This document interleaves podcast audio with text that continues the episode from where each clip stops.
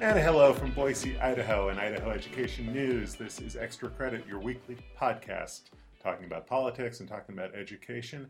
I'm Kevin Richert. And I'm Clark Corbin. And school is out or getting out across the state, and vacations are beginning for most people, but uh, you, you jumped the gun, Clark. You went on your vacation. We've heard about it before. Now we get to hear about the aftermath of it. Yeah, I was uh, I was lucky enough to spend a week scuba diving uh, in the Cayman Islands. I had just an awesome time. My whole family got certified down there eighteen years ago, and uh, I, I like uh, whenever I get a chance, not too often, but I do like to to keep up with my scuba skills. And it was really cool. For the first time in almost fifteen years, I went diving with my both my mom and my dad while we were down there. Uh, my dad has kept up with it, and I've kept up with it. Uh, but my brother and my mom really haven't. But to get out there with uh, mom and dad in the water and kind of lead them on a dive was a really cool thing and really exciting for me. And uh, I did want to circle back. I did get to see some sharks. I had okay. mentioned that uh, before I left. I got to see two smaller sharks, uh, some nurse sharks there in the Cayman Islands. And uh, the big ones uh, eluded me. I wasn't able to see the big ones this time, but it was really cool. I got to see a lot of sharks, and or two sharks, got to see a lot of sea turtles and some other very, very cool stuff. Uh, so it was a great vacation, and, uh, you know, and super you're, excited. You're back, you're intact. I mean, you didn't see a, a huge shark, so... No, and, and the, the podcast shark, doesn't need a bigger boat. The podcast does not need the bigger boat. And the sharks were, you know, way less intimidating than the bulls in Spain last year. So uh, everything was good and, and made it back uh, in, in one piece. So happy to report that. But I, I get back, and you're immediately guys are sending me out on assignment to the Republican State Convention. Uh, right? Let's set well, this up a little well, bit. Well, some would say that you're uniquely qualified now that you've uh, you know gotten out of... Uh... swimming with sharks, but yeah. Okay, so you were there two years ago. They're they're coming back uh, this convention. You know, the the theme is what is what again? What what are we? What are all the F's here? Um, Family, faith, freedom, and firearms is, is the uh, faith. So going with the uh, alliteration there for the uh, convention theme. And, and I mean, and two years ago, I mean, you could have added, you know. Fracas, right. Free for all, fiasco, any number of F words to uh, to describe the, the proceedings. What will it be like this time?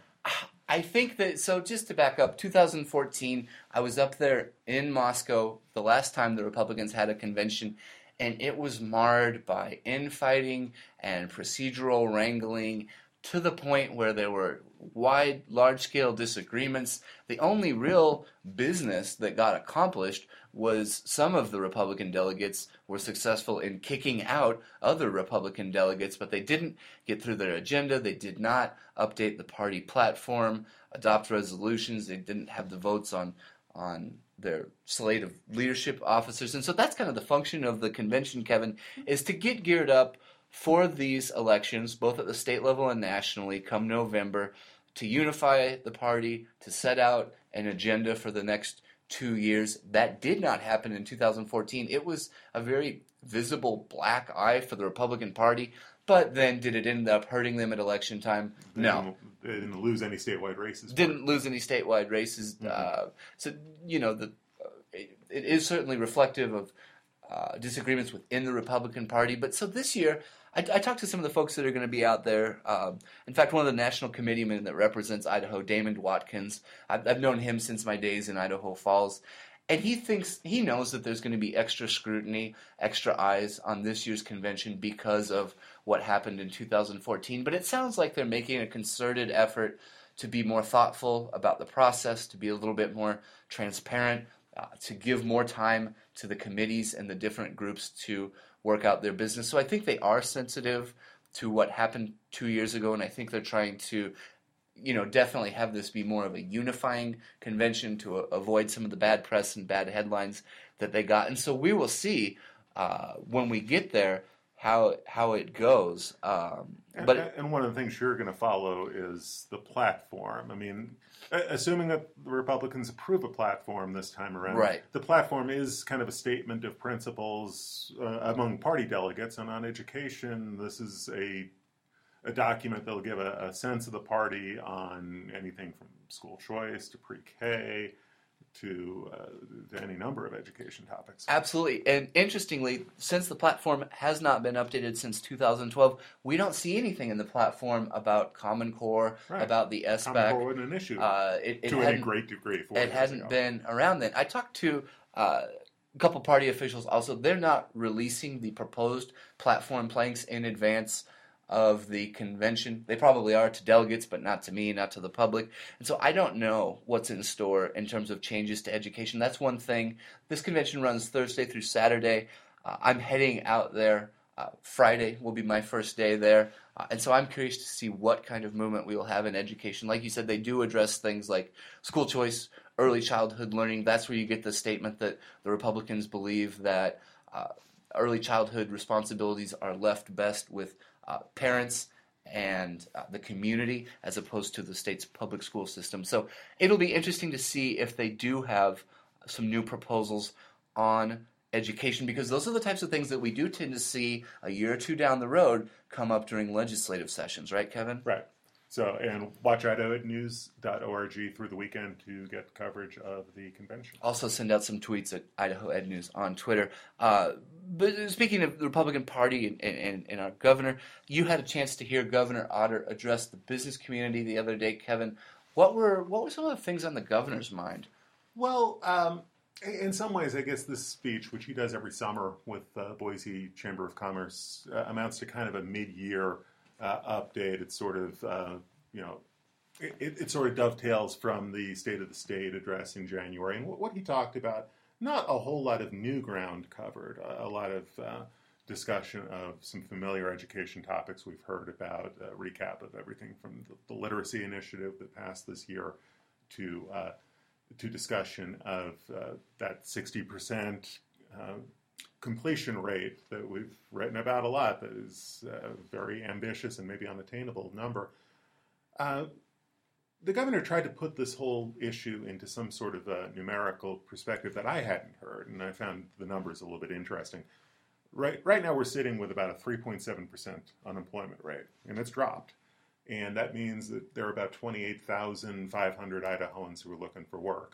Uh, what the governor said is that at the same time you've got employers that have twenty-two thousand jobs that they can't fill because they can't find the talent to fill the position. So so we've got this gap. What does right. that mean? Well, and, and where he was going with this is talking about how this uh, underscores the need to to work on education in terms of uh, workforce development, uh, career technical, um, STEM, the, the whole gamut. So yeah, again, this is a very business-friendly audience, and a lot of his talk was really about business, from business regulations to hinting at possibly looking at tax relief in twenty seventeen, but no details uh, released. So, you know, talking about education from a business framework, so that was kind of the, the tone of the, the talk. Very cool. All right, so we'll look for that. I'll also look to see what kind of presence the governor has at this convention, if we hear from him, if he addresses the party.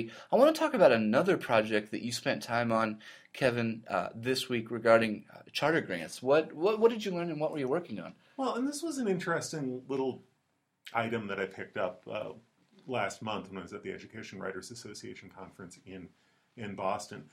Um, basically, the federal government has given out Uh, really about one point eight billion dollars in startup grants for charter schools across the country. And Idaho received about twenty-one point six million dollars of that figure. And what's interesting, and it's not unique to Idaho, but it is still interesting, uh, a pretty fair chunk of that money went to charter schools that later went under, that later closed for a variety of reasons, financial problems, low enrollment, what have you. Uh, so the Idaho tally, out of that twenty-one point six million dollars that uh, the state received for charter schools, at least two point three million dollars, well over ten percent, went to charter schools that, that ultimately closed. Sure. And then another charter school on top of that, the Hidden Springs Charter School, which didn't close, but had a lot of enrollment issues, a lot of uh, a lot of concerns uh, because of low enrollment, eventually got folded under the Boise School District. So, yeah. You know, so you factor that in. I mean, we're talking a pretty fair chunk of money that went to, ch- to charter schools that, that didn't make it as charter schools. So what I did with this story is look at kind of what does that mean? How did that work? And the interesting angle of it is the state isn't even seeking these grants anymore. And it really has nothing to do with that failure rate that I'm talking about. Uh, the state believes that the, the grant process is too cumbersome and too onerous, so the state's not seeking these grants anyway, but I'll look at kind of where the money went and how it was used and what the success and failure rate was in Idaho. A fascinating story. Really interesting for you to kind of connect the dots and follow up with where that money went and what happened to those schools. I'd encourage our listeners to go check it out. Uh, it's up at idaho ed news dot org if you want to find out a little bit more about that, particularly some of the individual schools and, and where the money Right. went. I run down the, the seven charter schools that are no longer charter schools that got money, how much money they got, and give you a sense of, of where this where these grant dollars went in general. So another thing that we wind up doing a lot over the course of the summer is uh, sort of following the, the churn, the turnover in superintendencies around the state. Uh, we wind up talking to new superintendents and sometimes talking to retiring superintendents. You spent some time this week talking to uh, a superintendent who's uh, been at the game for a long time and has um, you know, been fairly prominent at the state level. Uh, tell us about your, your visit. Yeah, uh, our, our multimedia guy, Andrew Reed, and I spent some time in Middleton this week, and we interviewed uh, Superintendent Rich Bauscher. Uh, he's been leading the Middleton School District since two thousand one, been fifteen years at that district, uh, and I think he's been a superintendent overall for uh, twenty-three years, worked in Kimberly, and I want to say Marsing as well, so that's a name that a lot of folks would remember. Uh, But so Superintendent Bauscher is retiring. His last day is coming up at the end of this month, and so there's some changes coming forward with Middleton. Interestingly, his successor, the new superintendent in Middleton, his name is Middleton, so right. Josh Middleton is set to take over the Middleton School District. Uh, but it's a copy editor's nightmare. Exactly. Yeah, how are you going to work that into a headline? Um, but uh, so I spent some time Uh, with Doctor Bauscher and, and with the high school principal there. And it's just kind of an interesting story there. This community outside of Boise, kind of along the Ada County, Canyon County border there, and they've had tremendous growth, Kevin, mm-hmm. over the past fifteen years. And, and there there have been some community struggles. The high school burned down right. in was, two thousand six. Mm-hmm. They had to fight to avoid displacing their students. They've had success with bond issues and supplemental levies. And so I, I just talked with Doctor Bauscher about his legacy, about the growth that they oversaw in Middleton, about these new, very new, uh, very attractive and well-liked schools they have in a middle school and a high school. Uh, but also with the new superintendent coming in, growth will continue to be an issue. Doctor Bauscher told me about how he's met with developers who are bringing in subdivisions with four hundred new homes wow. to Middleton. So Uh, a, a little spoiler alert, look for the Middleton School District to run a bond issue to build a new elementary school early in the new superintendent's tenure. Uh, but you can also check that story out at idaho ed news dot org as well. If you want a little a little bit more about Middleton, about Doctor Bauscher's connection with the community and the, the growth and the tribulations in that district, I had fun with that story, so I hope you check it out. But before we go, we've talked about the school year ending, we've talked about my vacation. Now I want to play Where in the World is Kevin Going? Yeah. You have an exciting trip coming up. You're, yeah. you're kind of going on tour, Kevin. It's, What's it's, up? Well, yeah, I've got a lot of little trips uh, planned here in the next few weeks, and, and this one I've been looking forward to for a long time. My oldest son is turning uh, twenty-six this weekend, and uh, we're going on a road trip. We're winding up. We're going to go to Salt Lake City to see the, uh, the Cure, uh, one of my favorite bands. It's uh, on tour, and by all accounts, they're they're doing this epic tour. Now, most of you, many folks listening to this right now uh, may have already heard the Cure concert because they wound up uh, doing a show in Boise uh, on Thursday night. Um, but we bought our Salt Lake tickets uh, well before we ever dreamed that the Cure would uh, would land in Boise along the way. But, you know, the, the road trip is half the fun anyway, so I'm looking forward to it, looking forward to spending some time on, on the on the road with my kid, and uh, you know, we'll, we'll, we'll be back, though, on Monday. And, and music is something that is very important to you. I know a lot of Ed News readers and, and podcast listeners might remember you doing the album of the day on Twitter a couple of years ago, but you regularly take time uh, to go see cool concerts throughout the region and, and to include your family. I'm just curious, what, maybe in the last couple of years, what are some of the highlights, some of the absolute coolest shows that you've been able well, to see?